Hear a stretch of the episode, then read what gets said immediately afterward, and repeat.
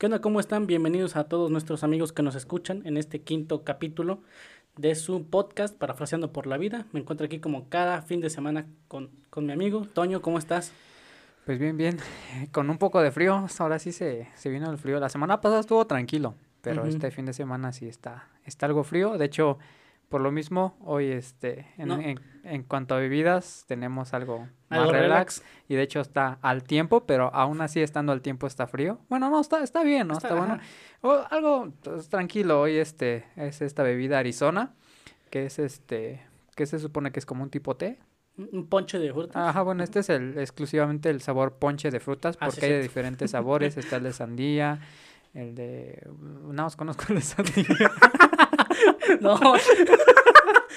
bueno, no hay falla. Mira, Ajá. eh, este, a mí este- esta cosa me trae recuerdos de la secundaria porque yo me acuerdo que los que eran como que los chavos cool compraban Ajá, esta cosa y los que tienen dinero porque esta, o sea, esta lata ahorita ya cuesta casi Sí, 14 es de, la- es de los más económicos. De repente, ah, ¿cuánto está? Según aquí, 14 pesos. 13.90. 13.90. Pero ¿estás de acuerdo Ajá. que cuando ibas en la secundaria costaba como 10 pesos? Sí. Y era como de, ¿quién tenía 10 pesos para comprarse una, un jugo? O sea, estaba caro en ese Sí, entonces, de ¿estás de acuerdo? preferías comprarte un frutzi de un peso, dos pesos O- a o comprar. nada.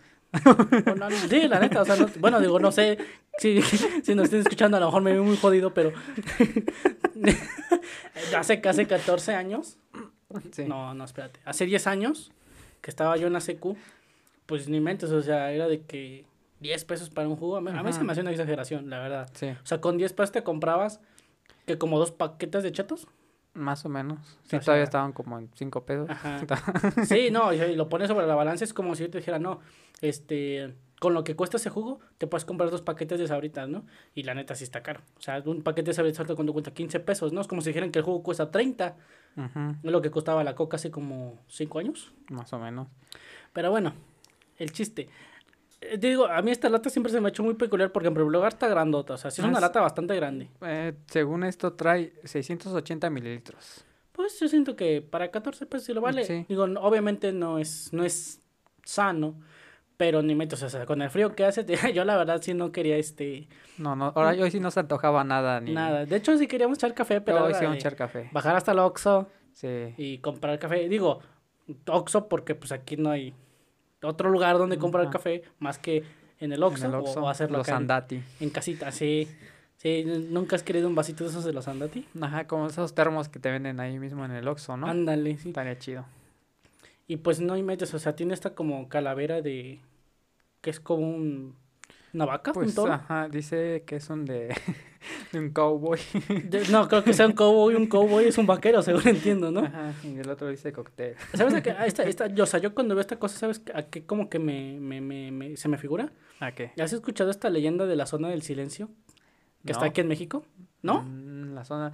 La Hace zona- unos días estaban platicando de ella, ¿no? De, a ver, pero, ajá, Ajá, ¿de eso, es, de- es de es una parte del desierto que se creo que se encuentra por Sonora, por Ajá. Coahuila. Que me dijeron que dice Coahuila, no Coahuila, que yo así le decía. Coahuila. Ajá, que es Coahuila. Pero según entiendo, es una, es una parte del desierto donde como que los animales van a morirse, porque quién sabe, y donde creo que un aviador mexicano, no me acuerdo cómo se llama, eh, experimentó este, lo que se supone que experimentan casi todos los pilotos que pasan por el Triángulo de las Bermudas, de que eh, los, los radares no sirven, de que la brújula se vuelve azarosa, de que el avión empieza a fallar, ¿no? O sea, de que vale gorro todo y que él por decisión propia dijo, no, nunca vuelvo a pasar por ahí y que según entiendo salís en la zona de silencio porque realmente pues o sea, está muy, muy, muy silenciosa y que creo que sí hay una carretera que pasa por ahí, que cruza la zona del silencio. Como en, en, en medio de esa zona. Ajá. Y Ah, que ya. pues sí, la neta es, no es un lugar al que quisieras pasar de noche. Pero bueno, eh, entrando Sí. de lleno a este tema, hoy vamos a hablar de cosas de ese estilo. Sí. Sí, pues precisamente, ajá. como dices, pues siento que, o sea, eso, eso que comentaste de, de la zona del silencio, em, es, es muy recurrente a veces escuchar ese tipo de cosas. Como de- leyenda. Como ¿no? tipo leyendas, o es que en tal lado pasa esto, Ajá. como precisamente dijiste, en el Triángulo de las Bermudas. eh, hay diferentes zonas en las que muchas veces son populares o conocidas precisamente por alguna leyenda o un mito. Exactamente. Eh, y, y, pues sí es... Y sí como que es alrededor de este como que fenómeno es como que se teje un mito, ¿no? Como que se mitifica. Sí, de hecho muchas de las zonas tú vas meramente porque sabes que ahí se cuenta algo acerca de eso. Ah, aunque no pasa nada, ¿no? Ah, como lo que quisieron hacer con lo del Área 51, de que querían invadirla, porque está este mito, creemos que es mito, quién sabe, Ajá. de que tienen aliens adentro y que hay tecnología alienígena y un montón de cosas. Y yo creo que muchas veces sí llegamos a esa conclusión de que quisiera que este mito fuera real. Sí, sí, porque... Bueno, ahí, ahí se me hace un tema interesante porque precisamente pensando en esto, eh, es que es, es parte de nuestra naturaleza humana. Como muchas cosas, eh, algunas cosas que ya hemos platicado aquí en el podcast, pues tenemos, como Ajá. el preguntarnos qué hubiera pasado si, eh, los miedos es natural del ser humano, este, Es algo intrínseco, algo del ser humano. y precisamente siento que los mitos y las leyendas son muy propias de nuestra naturaleza humana. De hecho, tenemos como que esa necesidad Ajá. de tener como una narrativa fantástica de cosas. Y es que precisamente los mitos eso, es, es eso. Son historias que se han contado vez tras vez, generación tras generación, y por lo general sirven para explicar algo que de alguna manera no, no tiene una explicación lógica de cierta manera. De hecho, eh, a raíz de eso es que, que surgen muchos de los mitos. Por ejemplo, en este libro, eh, el, el mundo de Sofía, que es un libro que narra como, o te, te plantea como una, un análisis de lo que es la filosofía, y creo que en su capítulo 3 o 4, Ujú. como tal, empieza hablando acerca de eso, o sea, de la, la, la, la filosofía y la, la mitología, ¿Qué, qué relación tienen estas dos ramas.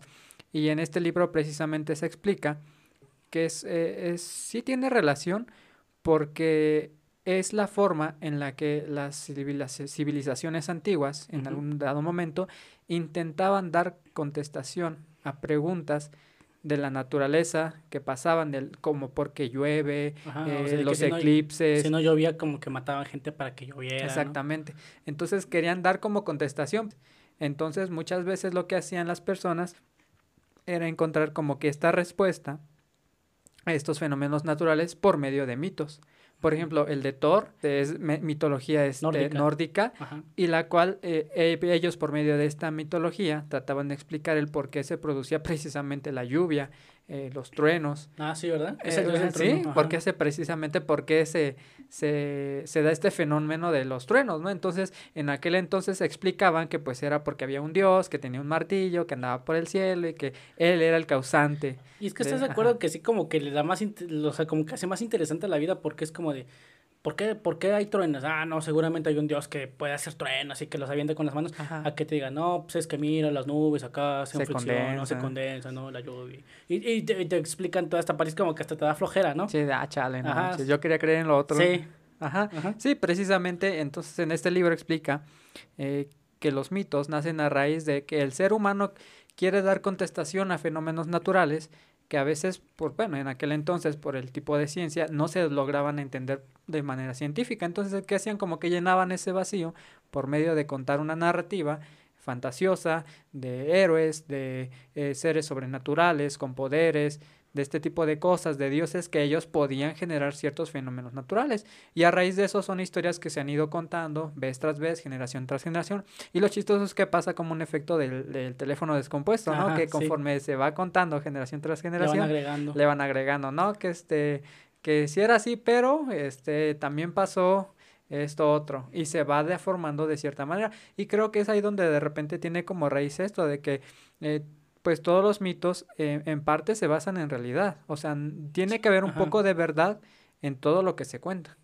Sí, exacto, digo, obviamente todos creemos mitos en, a lo mejor ahorita ya no tanto de que llueve por Tlaloc y un montón de cosas, porque pues ya está demostrado que pues es, mi- son mitos, o sea, realmente no, son dioses mitológicos, como por ejemplo Zeus, no sé, Hades, Loki, Thor, un montón de cosas que ahorita ya están adaptados o normalizados a la cultura popular, pero sí hay cosas como que, que sí a veces uno como que quiere creer, o que estaría chido que así pasaran, como por ejemplo, este, estábamos hablando hace rato, ¿no? De que eh, todos hemos fantaseado con encontrar como que al duendecito con su ollita llena de oro al final de un arcoiris. ¿Por qué? Porque digo, obviamente esto ya no lo vemos desde el punto de vista materialista de que, pues estás de acuerdo que si te encuentras una olla llena de oro, literalmente te cambia la vida.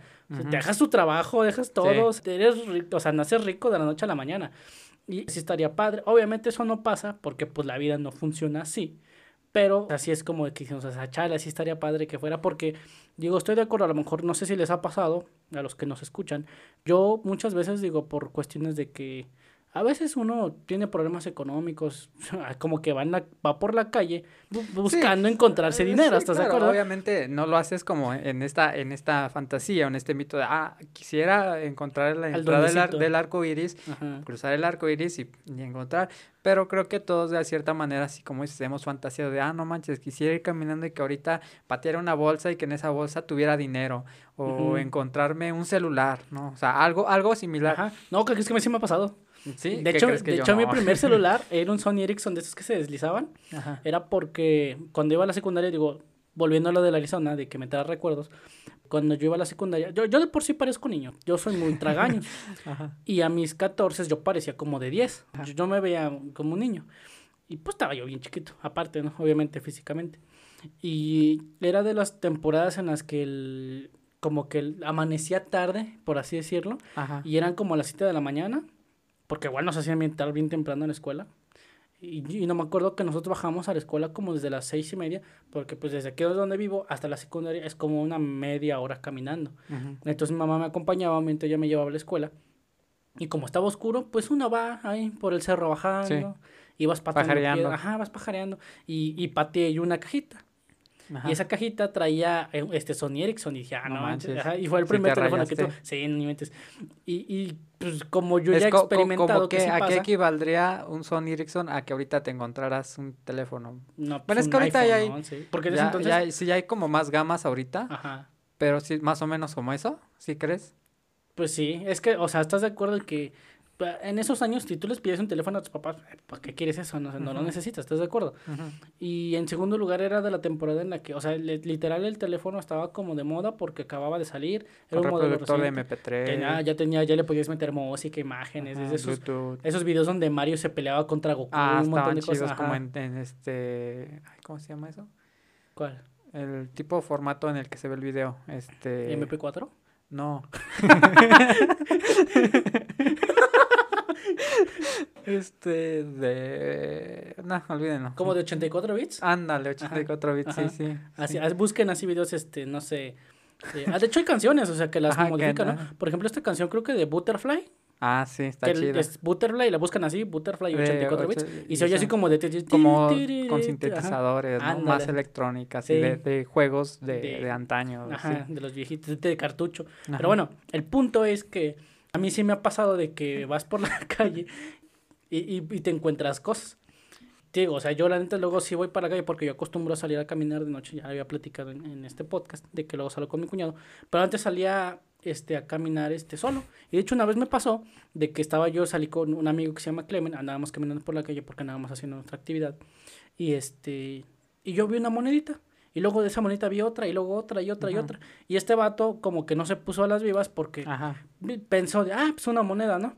Pero cuando vio que empecé a levantar una y otra y otra, como que también se empezó, empezó como quiso empezar a buscar a ver dónde hay más. Ajá. Y total que yo terminé levantando como 180 pesos en puras moneditas de, ¿En serio? De, sí, de 5 y de 10. Y este vato nada más levantó como 40 pesos. Bueno. y yo dije, bueno, no, pero dije, bueno, vamos muy manchado. Dije, ¿sabes qué? Pues a ver cuánto juntas. No, es 40, yo 180, ah, son 220, pues a la mitad, ¿no? Ajá. Y ya. Pero, o sea, a mí, a mí sí me ha pasado de encontrar así este dinero. Y digo que una vez me pasó algo que es más o menos igual, pero es triste. Porque iba yo bajando de Colinas de Plata porque me mandaron a comprar este comida. Ajá. Y, y yo iba caminando y estas bajaditas y este, a lo lejos veo un papelito rosa los billetes de 50 pesos son rosas. Ajá. Y lo vi y dije, ¿qué es eso? Y como que me iba volteando para los rosas a ver si no venía alguien más, ¿no? Y lo levanté y, era, y decía 50 pesos. dije, ah, me emocioné. lo desdoblo, billete no directico. ¡Chin! No, man. se sintió regacho porque en esos años, pues 50 pesos era un montón. Sí.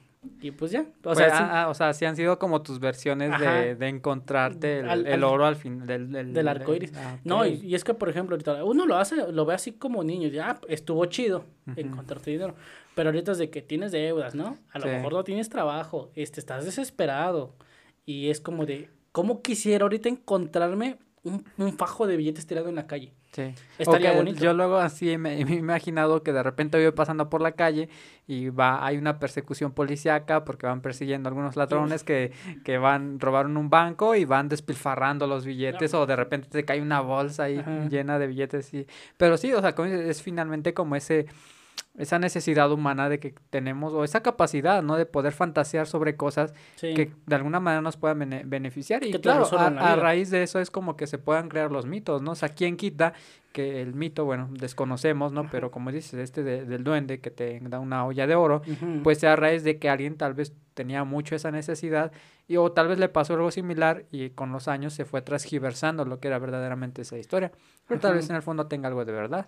Sí, exactamente. O sea, o de esos, de esos pueblitos, digo, no sé si te, toca, te ha tocado, pero este, a mí me ha pasado que luego mis papás cuentan historias de que X persona del pueblo se encontró oro, porque es- está, ah, sí, es- también. porque en la época de la colonia, este, Ajá, hay Enterraban ajá, sus pertenencias, sus oros, sus centenarios, lo que luego se han encontrado. y lo dicen, no, que ese señor era bien pobrecito y se encontró y de ahí para el real, o sea, se, se, se hizo de, Sí. de billete, ¿no? Y pues tú dices, qué chido que, que, que, que le hubiera pasado a uno, pero eso como que alimenta más ese mito de que, ah, sí puede pasar. Sí. Y, y es muchas veces es de que te dicen, no, no, que en este pueblo así, eh, colonizadores de, uh, de la época del caldo, Ajá. este, no, pues enterraron oro, ¿no? Y eso alimenta el mito porque dice, "Ah, entonces puede que sí pase, ¿no? Y como que por eso mucha gente como que recurre a, a estar buscando o hacer exploración urbana. Por ejemplo, hace, hace, hace unos días vi un video donde unos vatos entraron a una casa que era de Pablo Escobar, el narco, buscando como que, eh, como, no me acuerdo qué eran, unas cosas, que eran dinero. Pero sí se ve que cuando el vato que entró a grabar a la casa iba buscando, o sea, no buscando el oro, sino que iba viendo que todas las paredes ya estaban perforadas, de que los pisos estaban como que rascados. ¿Por qué? Porque la gente eh, se cree ese mito de que, ah, en esa casa, como era de un narco, eh, hay Puede dinero, que ¿no? hay dinero. Ajá. Entonces como que la gente va a buscarlo. Por eso caigo en la conclusión de que, pues muchas veces nosotros sí quisiéramos que muchos mitos fueran reales. Sí, claro, porque es parte de... Bueno, y más como en este caso, ¿no? Que si es, si te puede traer como un cierto beneficio, pues... Es un pues, beneficio inmediato. Ajá, o sea, obviamente quién no quisiera que se le cumpliera eso. Y sí, sí, sí está claro porque dices, bueno, quisiera que este mito fuera realidad, porque sí es algo que, pues yo creo que a todos nos gustaría, nos gustaría, pues de alguna manera este, Experimentar. experimentar. Ajá. Eh, por otra parte, bueno, también hay como, pues que estábamos platicando igual ya un poco acerca del tema, pues también hay como estos, estos mitos que le dan como un, pues sí, un plus de que, eh, por ejemplo, ciertos lugares son más conocidos por, por Ajá. este, Por el mito. por el mito de, ah, aquí en Pachuca pues no hay, no hay muchos así, siento que no sea conocida por, por algún mito en concreto, pero hay, hay algunos dos que otros interesantes y este pues yo te quería platicar unos y, y por qué porque bueno se me hizo interesante está es pues está está interesante saberlo no Ajá. este eh, es acerca de, del Cristo Rey aquí en Pachuca hay un este Hay una estatua de hay una, Cristo. una estatua del Cristo Rey de hecho hay un mirador yo nunca he ido tú sí has ido No. tenemos que ir. Sí, no, la neta yo no, no, soy no, yo tampoco nada más la he visto, igual desde el centro se alcanza a ver, ¿no? Desde ciertas partes de la ciudad se alcanza a ver. Pero bueno, está esta estatua y, y, y de hecho yo siempre eh, cuando la veía como que la relacionaba con este con porque ves que en Brasil pues también Ah, sí, está, está esta esta estatua, ajá, obviamente pues es muchísimo más más grande. grande, ¿no? Y de hecho siento que por ejemplo en el caso de Brasil es como representativo, o sea, tú te imaginas de la estatua de Cristo Rey O la pura siluetita, y ¿no? tú automáticamente piensas en Brasil. En Río de Y Janeiro. yo, y yo cuando este, pues veía aquí esta estatua, yo decía como que, pues, ¿qué relación tiene? Bueno, no hay ninguna relación. No, pues gracias. Pero la, la estatua que está aquí en Pachuca sí tiene como una, un, un- fondo, de- o sea, un trasfondo de un mito. Poco. Se dice que esta, esta estatua, eh, pues, fue construida, este, bueno, creo que se inauguró oficialmente en el, en el 96, pero, o sea, desde, a ver, deja, mm, sí, se fue inaugurado en el 96, el 17 de abril del 96. Ujú. pero su, su origen bien, radica desde, creo que desde los años 40. Y es que, bueno, para, para los que son de aquí conocen y para los que no, pues Pachuca es conocido por ser una zona minera. Ah, sí. O sea, aquí pues eh, este, se trabaja en lo que son las milas, la... De hecho, creo que la, mascota, plata. la mascota del equipo de fútbol de Pachuca es un tuzo, ¿no? Es un Creo es un, tuzo. es un animal como que de tierra y Sí, minerito. Ajá. Ajá, exacto. Este, y entonces, es- este mito cuenta que por ahí de los años 40, este, precisamente trabajadores de cierta mina, eh, una vez que iban subiendo por este tipo de elevador, ves que usan como un- una especie de... Los malacates le llaman. Exactamente, el malacate, iban subiendo en el elevador, en el malacate, y este a mitad se, se descompone. Ah, caray. deja de funcionar, aproximadamente a 300 metros de altura. O sea, imagínate. Así si es un montón. Sí. eh, yo so- a mí me dan miedo las alturas, entonces entiendo. Pero eh, espérame, a ver, A tiempo, tiempo, tiempo. ¿300 metros de altura? no, a ver, Ya es menos, ¿no? Porque 300 metros de altura sí, es un sí. montón. Ah, olvídenlo. bueno, imagínense que es muy, muy alto. bueno, el punto es que iban ahí, este, pues, eh, a una altura, pues, considerable y se descompone. Sí, de que te caes y te mueres, ¿no? Obviamente. Se...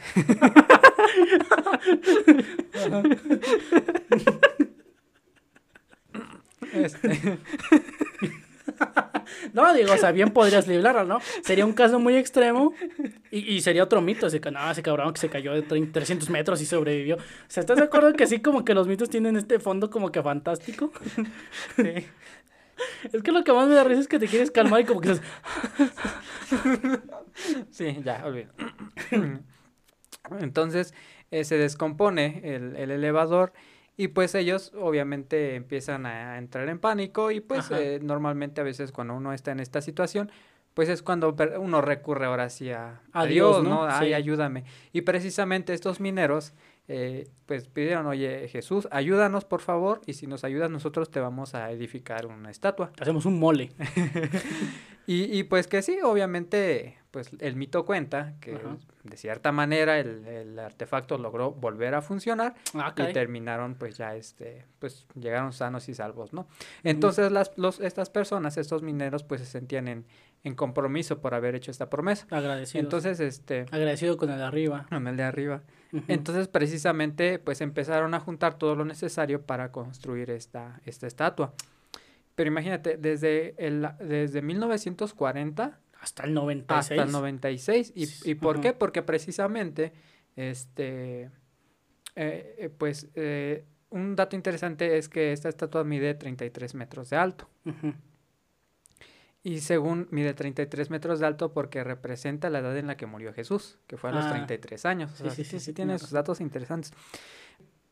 A lo mejor tú que pues este, te dedicas a la construcción entenderás que pues sí, no es, No es fácil. no es fácil No, hacer pues. un, un monumento de este tipo. Luego esa cosa está hecha de... de o sea, es un elemento macizo, no está hueco Sí. por adentro. Entonces, pues obviamente su construcción llevó muchos, muchos años. Al punto en el que hasta por ahí del año 80 fue cuando interfirieron ya personas de la política, del gobierno, creo que hasta... Sí, como que ya se colgaron de Sí, que ya. ya habían empezado otros vatos para... Y entonces ya ellos lograron como que lograr terminar, o juntar los recursos que se necesitaban para concluir el- esta estatua y pues ya la terminaron edificando y fue hasta el año 96, el 17 de abril, que ya se este que ya se eh, pues sí, ya se inauguró como tal porque ya es un mirador, es como una zona turística se podría decir, en la que pues, pues hay esta, esta zona abierta al público. Y de hecho, pues el mito es ese, o sea, de que según esta estatua se edificó a raíz de que unos mineros pues tuvieron esta situación. Entonces ellos, eh, eh, eh, para cumplir su promesa, pues hicieron esta estatua.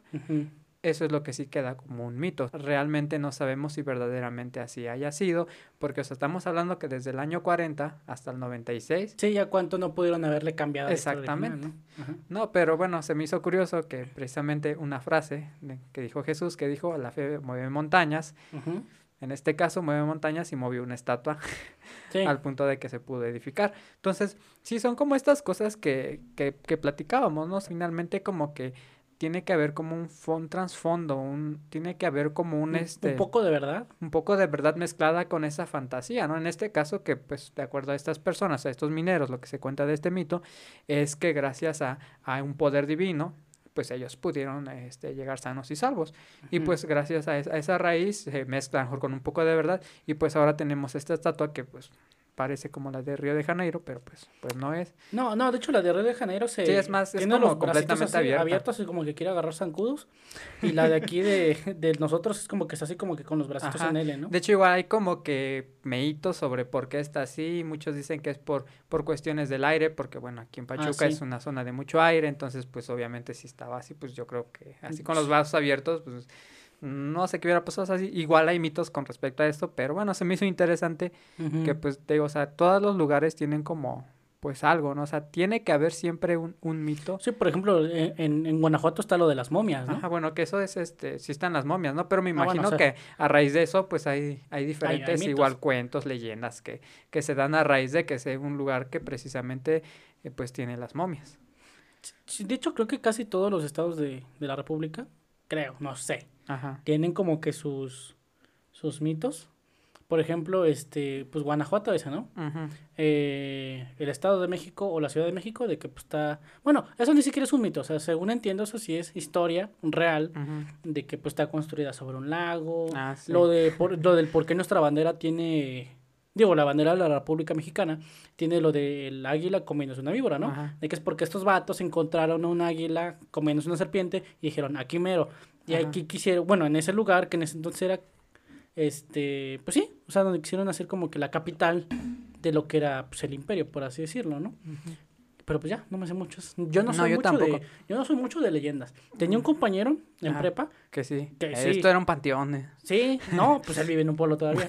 Ajá. Digo, o sea, lo que es un pueblo, pueblo, pueblo, o sea, pueblo donde hay así como, digo, no quiero verme mal ni clasista, Ajá. pero sí, o sea, Muy, muy lejano. Sí, está lejos. Voy- nada más voy a dejar, nada más voy a decir eso. Está lejos, Está ya. lejos, Sí. sí. Y, y este vato es de que anda a caballo, ¿no? Y No manches, Sí, ¿a poco sí? sí, le gusta esa onda ranchera. Pero bueno, volviendo al punto. este, pues sí, o sea, de- casi toda la, esa, esa onda de los mitos vienen desde la época en la que pues casi todo el país era pues un rancho. Porque estás de acuerdo de que eh, pues muchos mitos vienen, por ejemplo, desde la era de la conquista, por ejemplo, lo de, la Malinche, Ujú. que dicen que es la llorona y un montón de cosas, ¿no? Ujú. Como que lo relacionan. Y ya de ahí vienen otros mitos que la neta sí están un poco medio, ah, pues en su momento, ¿estás de acuerdo que pues sí hacían mucho sentido? Porque como dices, no había como que la tecnología para decir si era cierto o Sí, no, cierto, ¿no? de forma inmediata, porque ya después se determinó que, ah, si eran mitos, que eran leyendas, que eran cosas que no tienen nada que ver. Pero, por ejemplo, o sea, mitos medio ridículos que son como el chupacabras, ¿no? Sí, eh, yo me la- acuerdo que sí se daba mucho eso igual, esa Ah, situación. La gente que cree todavía en el terraplanismo, la neta. No manches, sí. ¿Cómo creen? O sea, no manchen, ¿cómo creen? Este, digo, no sé si eso es un mito, que no- yo creo que más que un mito es una creencia. Esto de poner al San Antonio de cabeza. Sí. Por- por- porque este vato diría, no, o sea, sí, te, te hago tu favor, pero ponme de cabeza. Ajá, ¿Quién dice eso? Ajá. Sí, por- no, no, sí, no tiene por- una, porque una te diría eso. No, sí, te lo hago, pero ponme de cabeza. Ajá. Es como que es el vato de los fetiches raros, ¿no? De que... no, o sea, no, no, no, no, no, no le hallo sentido eso. O bueno, no sé, yo no, pero debe haber una como dice, hay, ¿no? hay gente que precisamente como esta, esta frase de, de George Or- Orwell que dice que los mitos terminan este ¿cómo es? este los mitos que más se hablan terminan convirtiéndose en realidad porque de cierta manera a veces llega a pasar eso de que hay tanto un mito que se habla que se comenta que tú ya lo das por, por, hecho. hecho. O sea, ya para ti forma parte de tu, de tu, de tu vida diaria. Y, y, pues pa- en parte de esto se debe a que pues las películas, las series, muchas veces nos venden también ciertos mitos que pues son como tipo clichés que ya los has visto, pero que realmente no, No tienen no, o sea, no son sí. así. no son así. Por ejemplo, este, este mito que luego se ve en las películas de que las personas eh, en una persecución o, o lo que tú quieras para salvar a alguien, se avientan contra una ventana de cristal, la terminan sí. rompiendo, giran y ya, te siguen corriendo, ¿no? Ay, que caen como si nada, ¿no? Como si los cristales no cortaran. Exactamente. Una, un- yo quiero creer que uno dice, ah, pues es una película, o sea, es- Ah, pues, Digo, hay que usar el sentido Ajá. común y tú dices, pues es ficción. Ajá. Pero pues de repente No falta. hay gente que diga, ah, no manches, o sea, si, si algún día quiero huir, pues voy a romper un cristal con mi propio peso y voy a girar. Y eso es un mito que, Que pues no. que realmente no, y que la tele, la serie nos la han vendido. De hecho, estaba yo viendo hace poco, bueno, no hace poco, o sea, tiene un poquito de tiempo del que, ya ves que querían, no querían, o no sé si sacaron la película de un personaje que se llama Slenderman. Ajá. Y que creo que resultó que este personaje como que ya se cobró sus primeras dos víctimas en este, en, en ese, durante ese inter donde estaban sacando como que promocionando la película.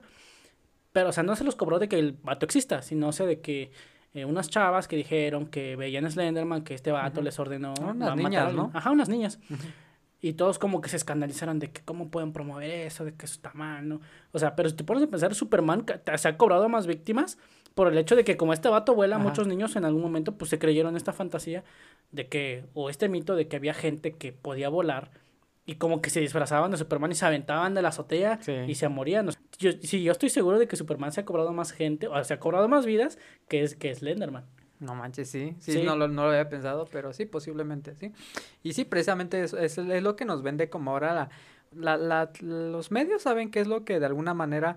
Yo, yo estoy consciente de que muchas veces las películas y eso de repente empatizamos con ellas y son buenas, porque de cierta manera nos tienen que presentar como que ese lado humano, ese lado fantasioso que todos queremos.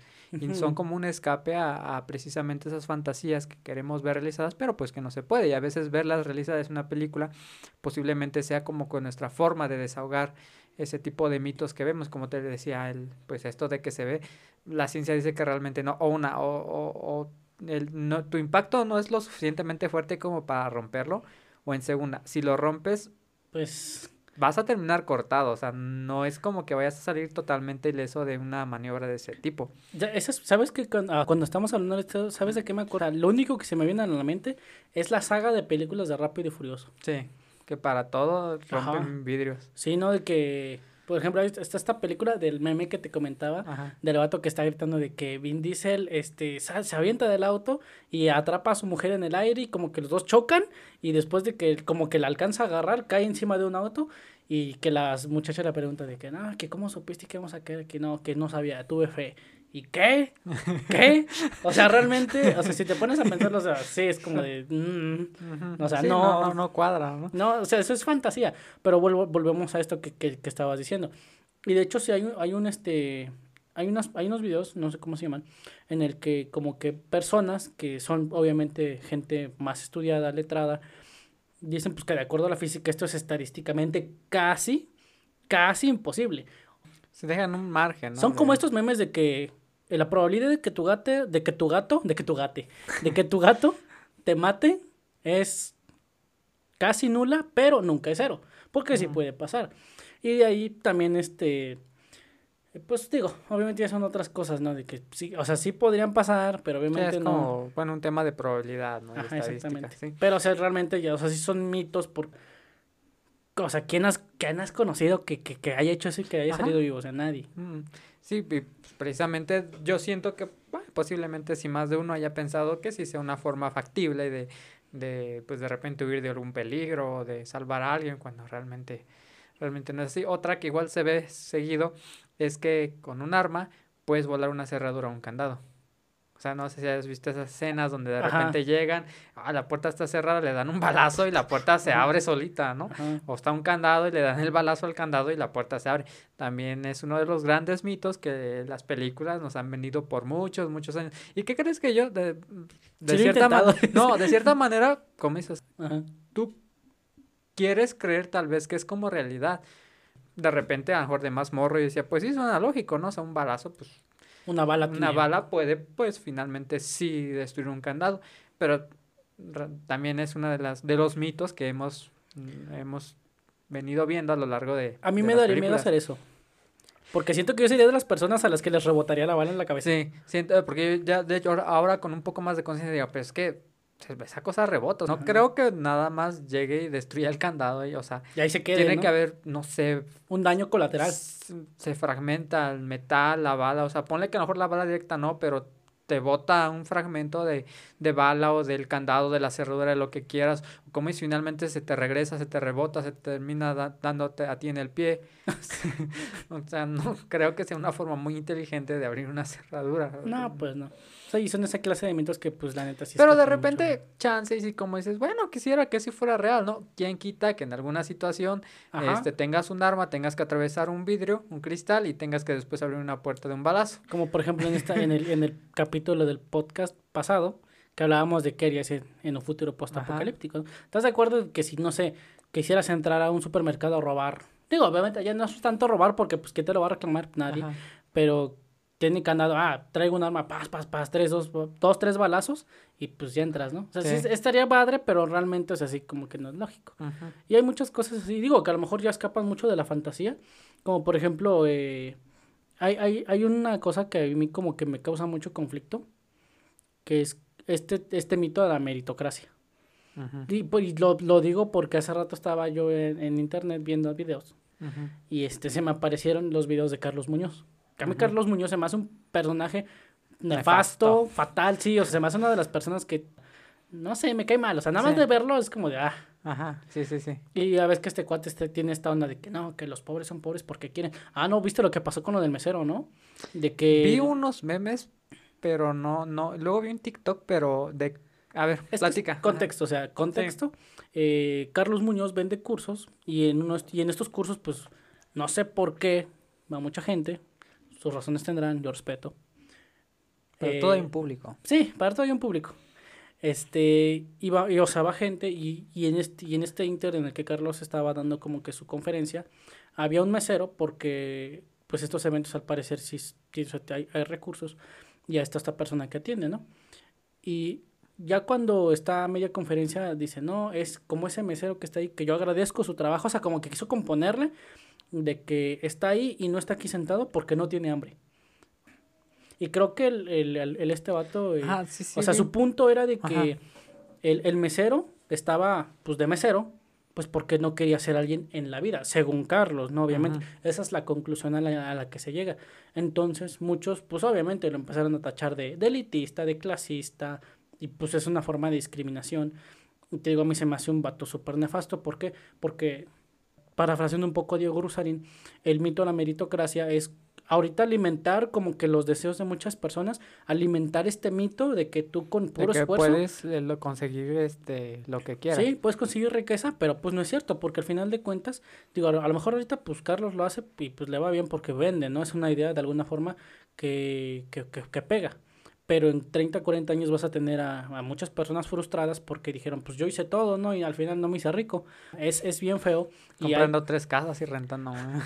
Sí, ah, estaba viendo este video de que, ¿qué prefieres? ¿Una propina de, de 500 pesos o un, un consejo millonario? No, pues el consejo millonario. Y que, y que te diga, consejo millonario, nunca dejes pasar propinas de 500 pesos. No, manches. Sí, o sea, ese sería, ese sería un gran consejo, pero es como, ah, te pasaste de lanza. Ajá. Y, y digo, hay una frase que a mí me gusta mucho que, que, que leí durante esta, bueno, cuando estaba yo checando un poquito de tema para, para este podcast, es que en el mundo pues realmente no funciona al 100% por méritos, porque pues México Mágico tiene palancazos, compadrazgos, este, que el recomendado, que eh, este tipo de cosas, y esto te deja una cosa bien clara, que es que el talento y el trabajo duro no son necesarios ni suficientes para tener éxito económico. O sea, porque estás de acuerdo de que hay mucha gente que no ha trabajado en su vida, que no tiene habilidades, pero que al final de cuentas por ser el recomendado, por tener la palanca, por tener las influencias, le va muchísimo mejor que al promedio. Y hay gente que, que tiene talento, que trabaja duro, pero ni aun con esas aptitudes le es suficiente para poder a lo mejor hacer un emprendimiento chido, para que le vaya mejor. Sí, que le vaya bien. Porque Sí, como dices, el problema está en que este La pues, corrupción. eh, hay este, este sistema estructural de pues precisamente de que no te deja avanzar finalmente. Como es eso de, de, la- de las palancas, o sea, a lo mejor tú serás muy bueno, tendrás este mucha mucha habilidad, conocimiento, preparación, pero sabes qué, si no tienes quien te recomiende en cierta empresa, en cierto puesto, en cierta plaza, pues sabes qué, mira, Sí, sí, sí sea, entiendo mucho hay eso que- excepciones, ¿no? ¿Estás Sí, sí, claro, o sea, no, no es como que siempre sea así, pero realmente sí es como una probabilidad muy baja, o sea, como dices, eh, realmente es un mito, ¿no? Esto de la meritocracia, de que obviamente sí, como dices, muchas veces este tipo de personas como Carlos Muñoz es vender esta idea de que todos pueden llegar a, a hacer algo. De hecho, había escuchado algo, algo relacionado y decía que muchas veces, por ejemplo, los que entrenan fútbol, pues la mayoría tiene el sueño de, ah, yo quiero ser Messi, Cristiano Ronaldo, y Ah, que y todos de, sí, tú puedes ser, ¿no? Échale ganas, ¿no? Sigue entrenando y vas a hacer. Pero estamos de acuerdo que, pues no todos lo van a lograr y sí es como venderles esta falsa esperanza de que en algún momento lo van a poder lograr conseguir. Y es lo que dices, en algún momento estas personas van a terminar frustradas porque van a decir, oye, eché todas las ganas, ¿dónde está mi recompensa? ¿Dónde está mi, mi balón de oro, no? Entiendo que precisamente de alguna manera se puede ver como un mito esto de la meritocracia, entonces sí te entiendo y es un problema pues, pues grave, pero de cierta manera pues sí no, no está de cierta forma a nuestro alcance a veces poder dar solución a esto, porque es más como un, un problema colectivo, o sea, es un problema, bueno, no colectivo, sino ya de estructuras sociales. Ujú. Pero bueno, ese Pero ese- bueno, creo que siento que sí lo que quería el punto es, sí Ujú. nos gustaría que fuera real, ¿no? Sí, o sea, siento estaría, padre que el mito de la que fuera verdaderamente real. sí, que si tú le echas ganas y trabajas, pues vas, o sea, es como decíamos, un intercambio equivalente. Yo trabajé 50 años, y que me también tenga... eh, venga mi pensión, ¿no? Exactamente. Pero bueno, sí, es que sí, o sea, realmente estaría padre que fuera así porque si, si, o sea, si fuera de esa forma no habría tanta gente peleando pensiones, no habría tanta gente diciendo, oye, pues yo le di mi vida a esta empresa y me corrieron y no me pensionaron y ya estoy grande y no sé hacer otra cosa, ¿qué voy a hacer? O sea, eh, es este problema de que la explotas. No digo que todas las empresas sean explotadoras, pero sí hay, o sea, hay empresas que la neta como que si andan como que con su brújula moral pues un poquito mal y, y dicen, no, pues ya está grande y pues córrelo, ¿para qué lo pensionas? Y es, y es bastante triste. Sí, Sí. sí, pues son estas, estas cosas que... Que, que no podemos resolver, no. pero que sí me causan mucho conflicto de que, que es como personas como Carlos Muñoz, de que no, el mito de la meritocracia, de que el pobre es pobre porque quiere. Pero bueno, esa fue la parte madura de este capítulo. Sí, Volvamos a, las pa- a la parte fantasiosa. sí. Este no es Tú un podcast estabas de diciendo, economía. sí, me estabas diciendo también de qué otro, de, del lago Ness. Ah, sí, nos digo. ¿Por ahí- qué? ¿Ese por qué? ¿Por qué te gustaría que fuera real? No, no, o sea, es que fueron más mitos mexicanos, como por ejemplo Ah, el ya. chupacabras, ¿no? Ah, sí. Ya ves- eran como más ridículos, ¿no? Es que, ajá, es que al final de cuentas, o sea, yo cuando estaba haciendo investigación para este capítulo, estaba checando de que hubo, llegó al punto en el que el mito como que se hizo tan famoso, allá que intervinieron, este, obviamente, profesores de universidades pues, norteamericanas, que se vinieron a México a estudiar toda esta onda, y que al final descubrieron que el chupacabras, que era, que primero lo empezaron a ver en México, luego ya lo vieron en Guatemala, luego en Paraguay, luego en el sur de Texas, y en partes ya de Estados Unidos, y ya tocando territorio norteamericano, ahora sí los gringos decidieron entrar a investigar y al final vieron o llegaron a la conclusión de que realmente el chupacabras no eran más que perros con sarna, que un perro con sarna pues Sí, tienen muy mal aspecto. tiene un, tiene un aspecto, pues sí, o sea, Sí, hasta- monstruoso, sí, por así ajá. decirlo, y que las víctimas realmente eran como que, pues, presas comunes, los perros como conejos, ¿no? Este, pollos. No es como que hayan matado vacas, ¿no? Ah, o cabras, o sea, en primer lugar Ajá, se llaman ah, pues sí. chupacabras, ¿no? Sí, sí. Y, este, y, estos, va- y estos perros nunca chuparon cabras. Sí. y, y decía, y como que la marca distintiva del chupacabras era que, que atacaba Al como que cuello, el, el ¿no? cuello y que de ahí les chupaba la sangre. Pero pues si te pones a pensarlo, pues un perro cuando ataca, de hecho es algo instintivo de los lobos también, atacan el cuello, o sea, es la parte más vulnerable de Sí. la parte del, del cuerpo de un animal. Entonces pues llegaron a la conclusión de que pues nada, no eran chupacabras, eran perros nada más. Ujú. Perros que se veían muy feos y que pues ya, o sea, no... no pero o sea, a mí, a mí hay, una, hay una frase de este profesor, no me acuerdo cómo se llama, que, que me gustó mucho, que decía que o sea, no quería ridiculizar o dejar de lado el mito. O sea, si el chupacabras existía, lo que él quería era agarrarlo. No, no decir como que, ah, no, eso es una tontería. No lo, no lo ninguneaba, no lo hacía menos al mito, pero sí decía, y sí, sí. O sea, porque al final de cuentas, si hay cosas que te digo que este, que pues sí, estaría padre que, que existieran. Y por ejemplo, ahora sí, tocando el tema del monstruo del lago Ness, pues sí estaría padre, o sea, y de hecho creo que hay una película, ¿no? Donde se explica que el monstruo del lago Ness este, era, era, bueno, obviamente, era un huevito, que era un, Ajá.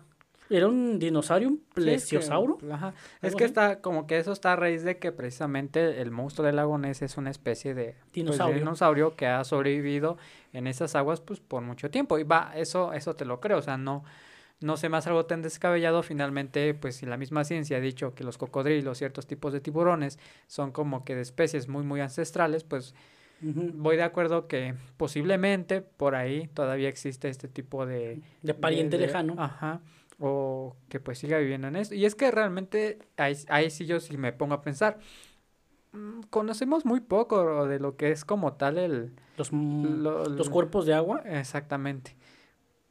No sabemos si verdaderamente se... O existió, ¿no? O existió en su momento, o tal vez final, o a lo mejor hasta ni existió, o volvemos a lo mismo. Sí. O fue un, no sé, una llanta flotando con forma de, de dinosaurio, Dinosaurio.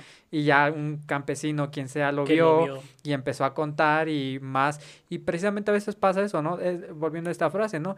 Los mitos que se creen este, normalmente tienden a convertirse en realidad, porque posiblemente se haya dado esa situación, ¿no? Que una persona vio algo que realmente no era, pero él en su imaginación, en su fantasía, lo percibió como, como lo que se pinta, como un monstruo, una especie de, de pues sí, de dinosaurio acuático, O quiso verse interesante. y empezó a contarlo, ¿no? Y tanto fue que se contó que se hizo como una realidad para ese, esa Esa localidad y que ahora, pues nosotros lo seguimos viendo distintivamente como un, pues como parte del folclore, ¿no? Mejor no como algo real, pero sí como algo característico y distintivo de esa zona. Y es que estás de acuerdo que cuando alguien dice algo, nunca falta el que dice, yo también. Porque es como un efecto dominó Sí. en el que alguien dice, no, no, yo vi esto y, ah, no, sí, y yo la vez pasada también lo vi. ¿Pero por qué? Porque, o sea, Ajá. como, como, como individuos nos gusta pertenecer A a, estos fenómenos, a un sí. colectivo, esta necesidad humana de querer, pues sí, pertenecer a un grupo y de sentirse aceptado. Y pasa con esas historias, como dices, a lo mejor, a lo mejor alguien vio un animal raro, pero pues precisamente no tuvo que haber sido un monstruo, como el monstruo de lagonés, ¿no? Que es un ancestro de dinosaurio, según parece. Ujú. Y digo, a mí sí me gustaría que fueran real estos mitos, como por ejemplo el monstruo de lagonés, Pie Grande, el Yeti, el Kraken. Bueno, el Kraken no tanto porque a mí me da, yo he dicho Ajá, que yo tengo talasofobia, a mí me da mucho miedo el mar. Y ah, bueno, digo, ¿sabes qué? O sea, no, no digo que me gustaría, pero al, también sí porque es como de que, pues, que exista sí, pero que exista allá lejos de mí, allá en el mar donde yo nunca voy a estar. Ajá. Ajá. Pero saber que sí existe y ver videos que sí existen, Sí. ¿no? Documentales del el crack. El Kraken. Estaría chido, la verdad. Digo, a mí sí me gustaría más que nada por el hecho de que, si ya siendo mitos, les dedican películas. Este, de hecho, Julio Verne, ya ves que en un, en un viaje, en un viaje, en un libro escribió acerca de este animal fantástico, que para él en ese entonces era animal fantástico, pues él era el Kraken. Y que recientemente se ha descubierto que si hay calamares que pueden Calamares tener gigantes, las Ajá. dimensiones que se pintan en la mitología del kraken. Digo, a lo mejor no tanto porque pues el Kraken se ve que Bueno, es sí. un pulpote que puede abrazar un Un barco calam- con calamar, Bueno, ¿no? un Porque hay calamar, diferencia ajá. entre calamar y pulpo, ¿no? Ah, sí, sí, ¿cuáles son esas? No, No, yo pensé que me ibas a decir, no, mira, es una acá, esto es una diferencia así y así. Sí, eres como de las que, no, es diferente, a ver, ¿por qué no? No sé. pero es diferente. Ajá, ya, bueno, sí es o- diferente. sí, ajá. ajá. De hecho, calamardo no es un pulpo, es un calamar. Pero bueno, volviendo al tema, este, así estaría padre que fueran reales porque si ya de por sí son interesantes como mitos, pues, como realidad debería ser todavía más interesante. Ujú. Que le tendríamos más miedo al mar Sí. y al Himalaya por el Yeti y a los bosques por Pie Grande. Bueno, no sé de dónde es el Pie Grande. Creo que es de Estados Unidos, ¿no? Parece ser. Como que todo lo interesante pasa en Estados Sí, Unidos, ¿estás de acuerdo? sabes que allá pasa todo. Sí, como que los, los aliens no tienen otro lugar donde aterrizar más que en Estados Unidos. Ey, De hecho, hay, hay mitos de que están padres. Digo, bueno, no padres, están interesantes. interesantes. Esa es la palabra, interesantes. Eh, por ejemplo, hay, una, hay un mito, no sé si es leyenda, algo así de, de Estados Unidos, de los bosques, porque Estados Unidos casi todo el territorio es bosque, de unas cosas que se llaman los skinwalkers, que son como que unas figuras, lo que vendría siendo un nahual aquí en México. Como que ellos tienen su versión gringa Sí. y ellos allá les dicen skinwalkers. Ajá. Y estaría chido que- Chaneques. Nah, los, los estos este monitos de Los monitos de Meoki. de Meoki. eh, Esos eran unas aliens. Sí, pues es que sí, como dices, siento que es. Pues harían un- poco más interesante este mundo. Y finalmente lo hacen, porque Sí. siento que de cierta manera que haya como esa expectativa de entre si será o no será, pues ya te, te causa esa intriga y ese interés y hace. invitan a la aventura. Ajá, exactamente, justamente eso. Pero yo te traigo otros, son tres mitos. A ver. Estos son ya mitos como ya que aplican a, a nuestro día a día. Uno es el mito del jugo de naranja, Ah, sí. el mito del azúcar y el mito de el cliente siempre tiene la razón. Y ahí te va por qué. Bueno, eh, partiendo de- del mito del jugo de naranja, bueno, pues, es un jugo, una bebida, una bebida pues típica, yo creo que aquí. Que te eh, la venden como el santo grial de los jugos, ¿no? De que es súper sano y un montón Ajá. de cosas. Y hay como que esta creencia o este mito de que si te tomas un jugo de naranja, pues va, te cura un resfriado, te quita la gripa. Ah, por la vitamina por C, la ¿no? vitamina C. Y precisamente, eh, yo creo, no sé, la mayoría lo hemos hecho, yo lo he hecho, que de repente te sientes como agripado y dices, ah, pues un juguito de naranja, ¿no? Mm. Como que le das ese, esa, este, esa propiedad al jugo de naranja que puede ayudarte, ¿no? Es más como un, un, un efecto placebo, ¿no? Exactamente. Entonces, y precisamente pues, se recorre este mito, ¿no? De hecho, hay puestos de jugos donde venden, eh, pues hasta ya como en variedad, ¿no? Que te venden con cierta este, vitamina, que te venden con otro ingrediente. Y está este, este mito. Pero pues la ciencia es que ha demostrado que no, que eso no es cierto. Es cierto que aumenta las defensas del cuerpo, porque pues tiene propiedades como la vitamina C, que es lo que estabas comentando pero dice que esta debe ser natural.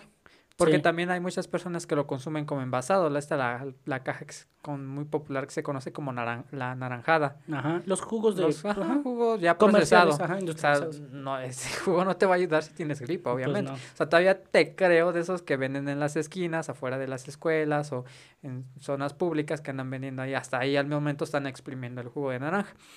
Pero pues también es cierto que el jugo de naranja tiene que ser consumido igual de una manera, este, pues medida, porque normalmente te echas, te venden el litro o medio litro de jugo de naranja. Ajá. Y de acuerdo, he visto que- información de algunos dentistas que Toma las uvas, ácido. joven, se lo rellena otra vez. sí.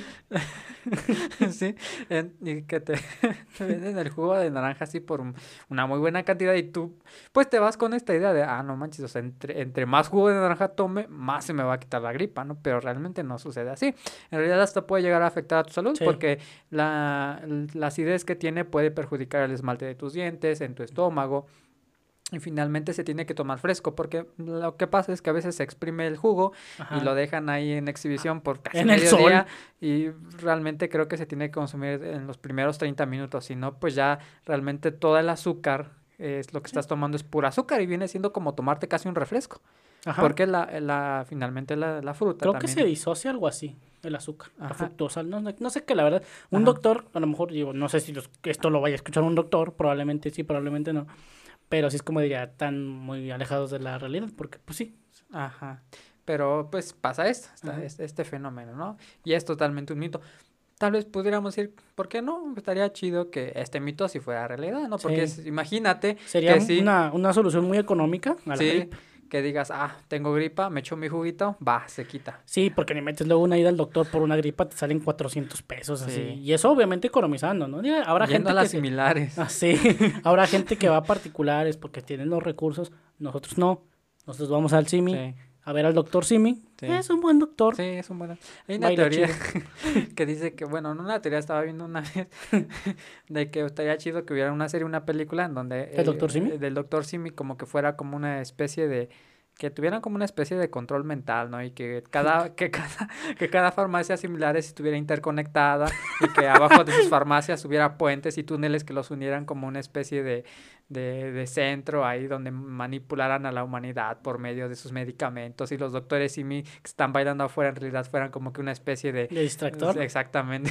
Bueno, ya es otro. es otra onda. Es eso. Eh, ya es muy área 51, pero a nivel doctor Simi. Y bueno, ese es uno de los mitos que Ajá. estaría chido que fuera realidad, ¿no? Que se te curara la gripa con un juguito de naranja. El otro es este de- del azúcar y la diabetes. Ajá. Está esta idea o este mito de que pues si, si comes mucha azúcar Te va a dar te diabetes. va a dar diabetes.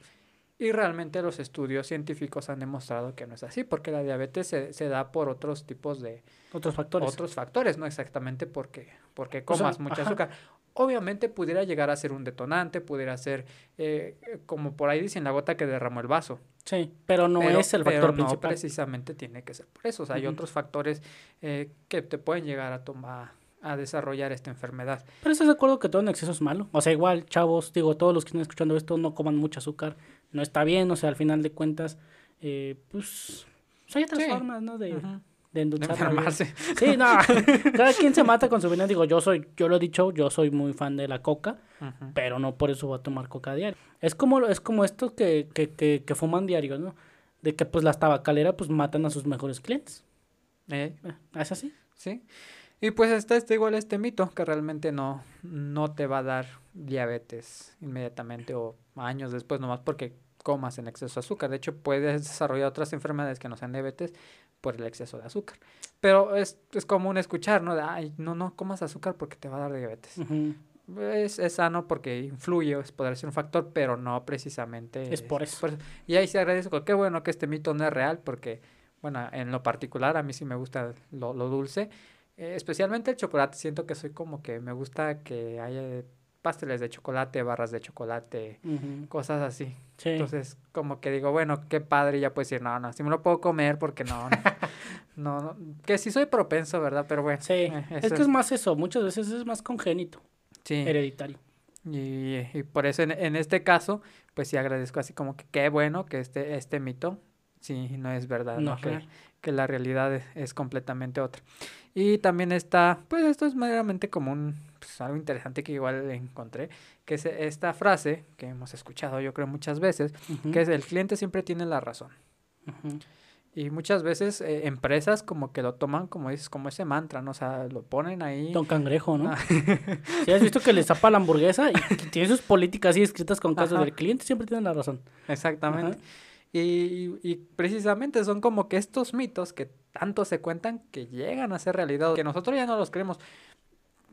Yo pudiera decir, a lo mejor en algún momento, bueno, después de que leí esto dije, ah, pues tiene lógica, pero en algún momento yo dije, pues es que sí es cierto, ¿no? O sea, uno le atribuye esto, esto de que el cliente es, es como que la máxima autoridad, no sé, y se da principalmente, pues, obviamente en tiendas de autoservicio, donde pues vas a alguien que te Sí, donde el trabajo es más literalmente atención al cliente, ¿no? Exactamente. Pero pues hay un estudio que no, de hecho es este lo dice un experto en la materia, que es este Colin Roche, de, escribió un libro que se llama El capitalismo pragmático, en el que ahí pues desmiente este mito de que el cliente siempre tiene la razón. Y, y él argumenta de esta forma diciendo que las dos partes son vitales en el ciclo de un negocio. Claro. Entonces, pues todo depende de las necesidades económicas en las que estemos, o en la posición en la que estemos. Y viéndolo de esa forma tiene mucha razón. La empresa no va a depender totalmente del cliente y el cliente no depende totalmente de la empresa. Es, es como lo que platicábamos un poco hace rato antes de que empezáramos a grabar, de que el trabajo es así. Ni, ni, ni yo te estoy haciendo un favor, ni tú me estás haciendo un favor. Es una relación ganar-ganar. Es una, es una relación laboral y, y, así como, como yo gano mi sueldo, pues tú también estás ganando un, servicio. un servicio que yo te estoy prestando. Entonces, en este caso, lo, aplicándolo precisamente a este tipo de servicios, pues es cierto. Oye, yo te estoy prestando un servicio. Tú me tienes que remunerar económicamente. Económicamente. Y no por eso quiere decir que... Ni tú pues me estás haciendo un favor, ni yo te estoy haciendo un favor. Exactamente, porque yo, ni yo te estoy regalando mi producto, ni tú vienes y me das dinero eh, nada más porque sí. Es lo que es. Un negocio. Punto. De hecho, yo tengo, digo, como dijiste rato, digo, yo me dedico a la construcción, al sector de la construcción. Este, y yo tengo, yo creo lo siguiente.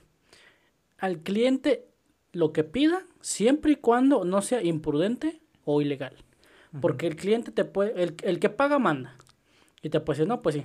Este, si yo te digo, yo cliente te digo, oye, quiero que me hagas esto, quiero que me des este servicio, Sí, lo hago, siempre y cuando no sea imprudente, porque luego obviamente ahí va metida la reputación de uno y o que no sea ilegal, porque luego uno se mete en problemas nada más por estar quedando bien con el cliente. Entonces, si este mito de que el, el cliente siempre tiene la razón, no es cierto. Si alguien está empezando a trabajar y, y es como que a veces se ve eh, amenazado por la presión que luego hay clientes que tienen como que una personalidad muy pesada, que como que tratan de imponerte autoritariamente esto de que no, pues es que yo soy el que paga, yo aquí lo que se haga, yo lo que se dice. No es cierto. No, o sea, yo creo que hablando se entiende la gente. Pero sí hay muchas veces este, este mito de que el cliente siempre tiene la razón. Es algo que sí como que debemos de empezar a, pues, a eliminar porque pues no es sano. Y pues, ajá. Volviendo a esto, bueno, qué bueno que este mito tampoco es realidad, ¿verdad? Que, de, como digo, de repente de tanto que se cuenta, pues uno lo llega a pensar y dice, ah, no, entonces sí, o sea, el cliente tiene la razón, pero no es cierto. Pero no es cierto, es totalmente falso. Son esos mitos, pues que yo creo esos nos enfrentamos diario a diario, o sea, no todos los días vamos a... Eventualmente todos nos vamos a enfrentar a eso. No vamos a, enfrentarnos a un monstruo de lagonés, a un yeti, un chupacabras, pero sí a este tipo de cosas, este tipo de frases y mitos que muchas veces las personas ya lo toman como realidad y también te lo quieren vender como tal. Sí, pues sí. Pues yo ya nada más tengo unas cuantas cosas más que decir. Digo, hay una frase que, que a mí me gusta mucho que es de Aristóteles, que dice... Eh, por eso el que ama los mitos, de cierto modo, es filósofo, pues el mito se compone de elementos maravillosos. Y pues es todo lo que hemos venido hablando ahorita. Por ejemplo, pues, el monstruo del lago Ness, el Yeti, eh, la Llorona, el Chupacabras. Son cosas que pues, al final de cuentas son un elemento maravilloso que enriquecen la cultura de cierta región geográfica, pero pues realmente no pasan de ahí. Sí, a lo mejor tienen algo de verdad, como dijimos hace rato, pero pues se componen mayoritariamente de elementos fantásticos, maravillosos. Y por eso esta frase de Aristóteles yo siento que es muy acertada y pues digo, yo creo que los mitos han venido existiendo desde muchísimo más antes de Aristóteles, por ejemplo, la, la, mitología nórdica, que en ese entonces no era mitología, ¿no? Era algo que la, los griegos creían a pies juntillas. Exactamente, o sea, nosotros ya le, ya le, este, pues ya lo etiquetamos como un mito, pero en su momento eran las realidades que ellos tenían. Esa era la realidad de la gente, ¿no?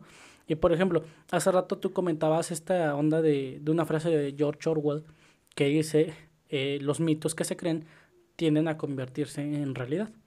Y yo conozco una versión eh, más, más, este, más contemporánea de esta frase, pero creo que ya lo he dicho en este podcast, no estoy muy seguro, pero la voy a repetir porque es una gran frase. Eh, la dijo Joseph Goebbels, ministro de Alemania, en, del 39 al 45, que dice que una mentira repetida mil veces se convierte en verdad. Porque si es cierto, al final de cuentas, ah, por más que algo sea mentira, si alguien se la empieza a repetir y estás de tanto repetirla, se la pega a otra persona y esta persona igual se la empieza a repetir, se termina convirtiendo en, la realidad de, de, un colectivo de gente. Así es. Imagínate en, cuánta, en cuántas mentiras estamos viviendo. Sí. No Ajá. No, digo, o sea, eso es, es interesante, o sea, está bien, pero está mejor todavía este como que empezar es eh, cuestionar si realmente las si realmente es así si, si realmente se dice si como esto no o sea cuando yo vi esto de que el cliente tiene, siempre tiene la razón es un mito dije ah, ¿por qué? porque finalmente son como que estas estas verdades o estas mentiras que te que te tanto que te dicen que tú las adoptas y dices ah, pues es que así lo he creído pero sí hay muchas tal vez muchas realidades que para nosotros forman eso son realidades son verídicas pero ¿cuántas de estas no verdaderamente estarán basadas en un mito? Serán que tengan tal vez parte de verdad, pero que en, su en su momento, en, en, ya en lo que es completamente la estructura de esa idea, sea un mito. Sí, por ejemplo, volvemos a lo mismo hace rato. Latinoamérica está plagada de mitos, como por ejemplo, digo, obviamente ya entrando más en el terreno de la especulación paranormal, es de pues, el charro negro, la llorona, ¿no? Este, el, el, este es los duendecitos, ¿no? Los gnomos. Ah, los elfos. Los elfos. Los monitos estos de Meoki. Que, así, así se llama la historia, ¿no? Creo. Es, son los monitos de Meoki, pero bueno, esta es una historia relacionada con, pues, con alienígenas. Pues bueno, de cierta manera, pues es como un mito, ¿no? Tal vez haya parte de, de verdad, pero chequen esta historia, está, está, interesante. Y de hecho es este, Meoki es aquí en, Chihuahua, no recuerdo, es aquí una zona, o sea, es de aquí de, de, México. Y si buscan como tal los monitos de Meoki, les van a aparecer imágenes donde sus letras del, del pueblo, del pueblo así dice Meoki y hay unos monitos. Unos alienígenas ahí medio chistosos. Sí. Pero estás de acuerdo que, digo, a lo mejor, va, lo de la llorona, X. Sí, eso es un mito, o sea, realmente... Nadie. Yo no conozco a nadie que la haya visto. Digo, estoy hablando desde mi experiencia.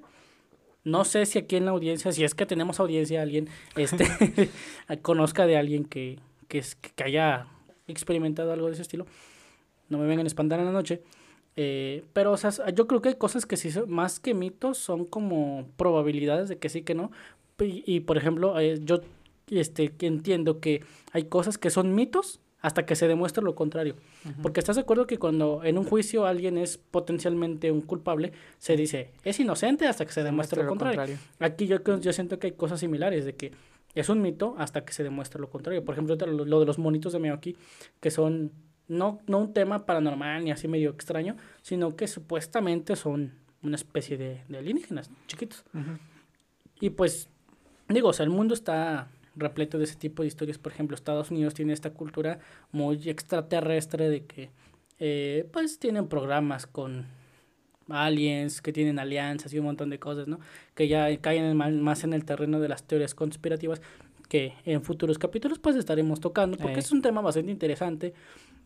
Pero, por ejemplo, eh, esta, esta onda del Área 51, ¿no? De ya ves que creo que fue el año pasado que querían este como que asaltar la base, años, ¿no? Sí, que hasta había videos de gente saliendo corriendo como Naruto. Ah, sí, cierto. 51. Fue en el 2000. Ajá. Fue antes de la pandemia, ¿verdad? Sí, todavía, ah, todavía podía haber este. ¿Cómo se llama? eh, gente reunida. Sí. Ajá. Y este, esta onda de leer 51 es de que no, que en esa base tienen metidos este naves alienígenas que hacen ingeniería inversa para poder este como que replicar esa tecnología obviamente para beneplácito, beneficio de lo De que la son- humanidad, de la humanidad, ¿no? Y digo, o sea, al final de cuentas mucha gente dice, "No, eso es mentira." Pero pues quién quita y no. Son mitos hasta que se demuestren lo contrario. Por ejemplo, también está esta hay una hay un caso de porque de, de, de, de lo que es este la investigación de poderes telequinéticos, porque en la Guerra Fría sucedieron cosas bien extrañas, ¿estás de acuerdo? O sea. En la Segunda Guerra Mundial como que se vio todo lo feo que el hombre podía hacer para con su prójimo, en este caso autodestruirse, Ujú. la Sí, buscaron todos los medios posibles para. para. Pero, o sea, la Guerra Fría ya fue más como que un, un juego en el que a ver quién es el más capaz tecnológicamente o Sí, de armamentísticamente desarrollar hablando, nuevas este, métodos de espionaje y ese Ajá. tipo de cosas. de aniquilar al enemigo, ¿no? Y por eso se llama Guerra Fría, porque tal cual no fue una guerra activa, sino más fue, fue una guerra, eh, pues, tecnológica, eh, en el que competían para ver quién era el que tenía como que las armas más destructivas. Y durante lo que fue la Guerra Fría, Estados Unidos tenía como un programa de inteligencia que se llamaba el programa Stargate. Ujú. Los rusos, o bueno, en este caso el bloque soviético, que en ese entonces casi era conocida la, la Unión, eh, también como que tenían su, su programa paralelo al programa Stargate, no sé cómo se llama, porque los rusos eran más herméticos con respecto a esto. Pero ellos también estaban como que investigando esta onda de, de los poderes psíquicos, porque eh, lo que planeaban era como que a lo mejor ya no tanto recurrir a lo que eran las armas tradicionales, sino como que ir escalando en esta onda de, ah, podemos crear a lo mejor super soldados, ¿no? O querían determinar cómo podían a lo mejor desarrollar esos poderes telequinéticos para, pues obviamente, facilitar las tareas de espionaje, de inteligencia y demás cosas.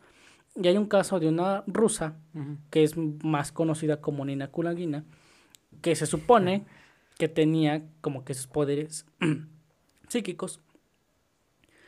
Pero unos dicen que sí era real, otros dicen que no. O sea, y realmente cayó en el terreno precisamente de la teoría conspirativa, porque al final no se demostró si era real o no, porque esta señora terminó muriendo eh, a los 60 años.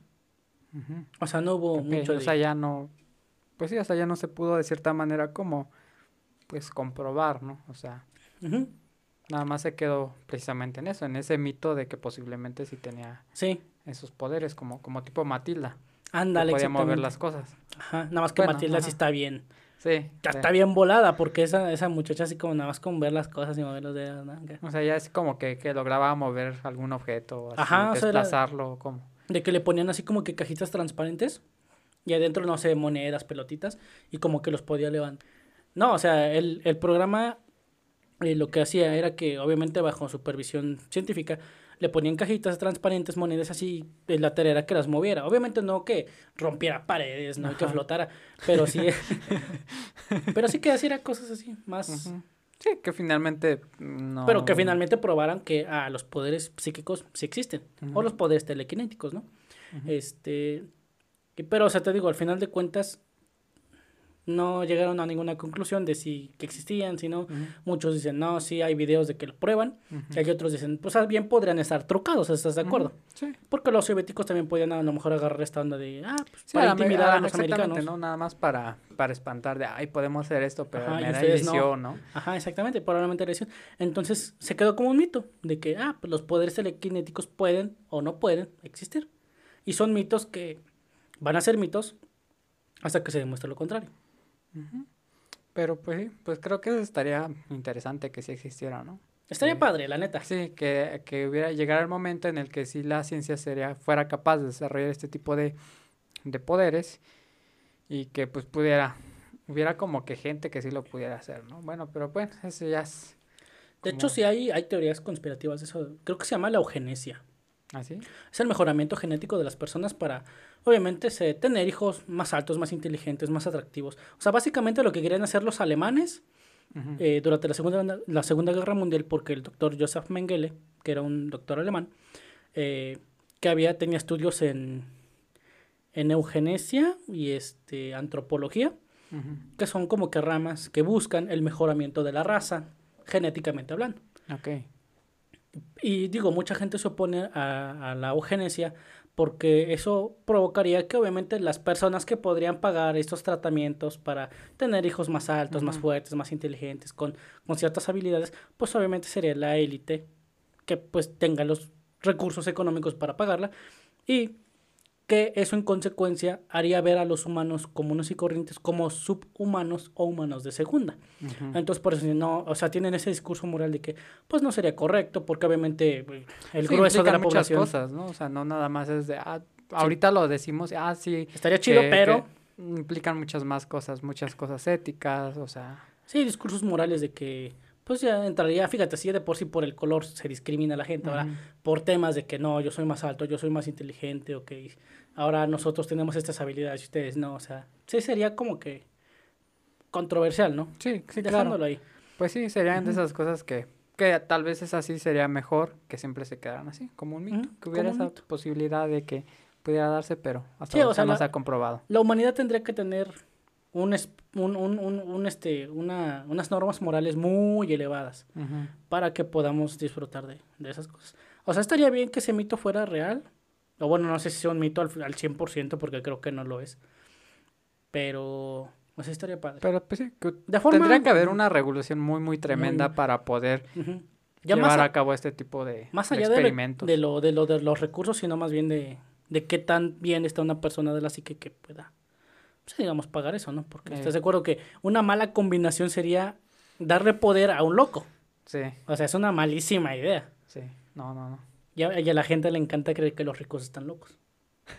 la neta. Sí, Pero bueno, pues sí. ya nada más para concluir, hay una frase de John Lennon que, que me gusta mucho que dice, creo en todo hasta que algo lo desmiente, que tiene relación con lo anterior. Así que yo creo en hadas, los mitos y dragones. Todo existe aunque sea en tu mente. Sí, pues sí es cierto. Eso sí, porque realmente, como hemos platicado, nuestra mente es el lugar en el que pues tenemos como que ese espacio donde sí podemos crear este tipo de cosas y creo que es, es esto, ¿no?